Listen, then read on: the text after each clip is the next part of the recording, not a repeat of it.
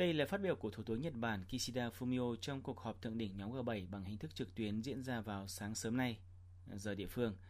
Ông Kishida nhấn mạnh rằng đây là quyết định rất khó khăn của Nhật Bản vì là quốc gia phải nhập khẩu dầu lửa, nhưng việc thực hiện cam kết của nhóm G7 là quan trọng hơn. Đồng thời nhắc lại rằng việc Nga tấn công Ukraine đã làm thay đổi trật tự ở thế giới bao gồm cả châu Âu và châu Á. Sau cuộc họp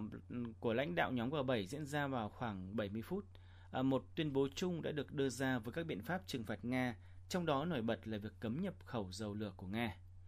Nhân dịp này, Thủ tướng Kishida Fumio cũng đã thuyết minh rõ ràng về quyết định gia tăng các biện pháp trừng phạt của Nhật Bản đối với Nga, bao gồm mở rộng đối tượng đóng băng tài sản và cấm nhập thiết bị máy tính.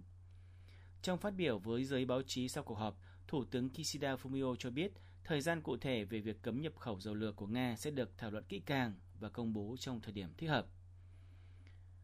Các nước châu Âu trước đó vào ngày 4 tháng 5 cũng đã công bố dự thảo cấm nhập dầu của Nga và các nhà lãnh đạo nhóm G7 đã quyết định cấm nhập dầu lửa của Nga theo từng giai đoạn. Nhật Bản tuy rất thận trọng với quyết định này nhưng để tăng cường áp lực đối với Nga nên đã quyết định à, cùng các nước G7 thực hiện biện pháp này. Bên cạnh đó, Nga đã có những biện pháp cứng rắn đối với Nhật Bản khi cấm nhập cảnh đối với Thủ tướng Kishida Fumio, Ngoại trưởng Hayashi và nhiều quan chức trong chính phủ quốc hội, trục xuất nhà ngoại giao của Nhật Bản ra khỏi Nga.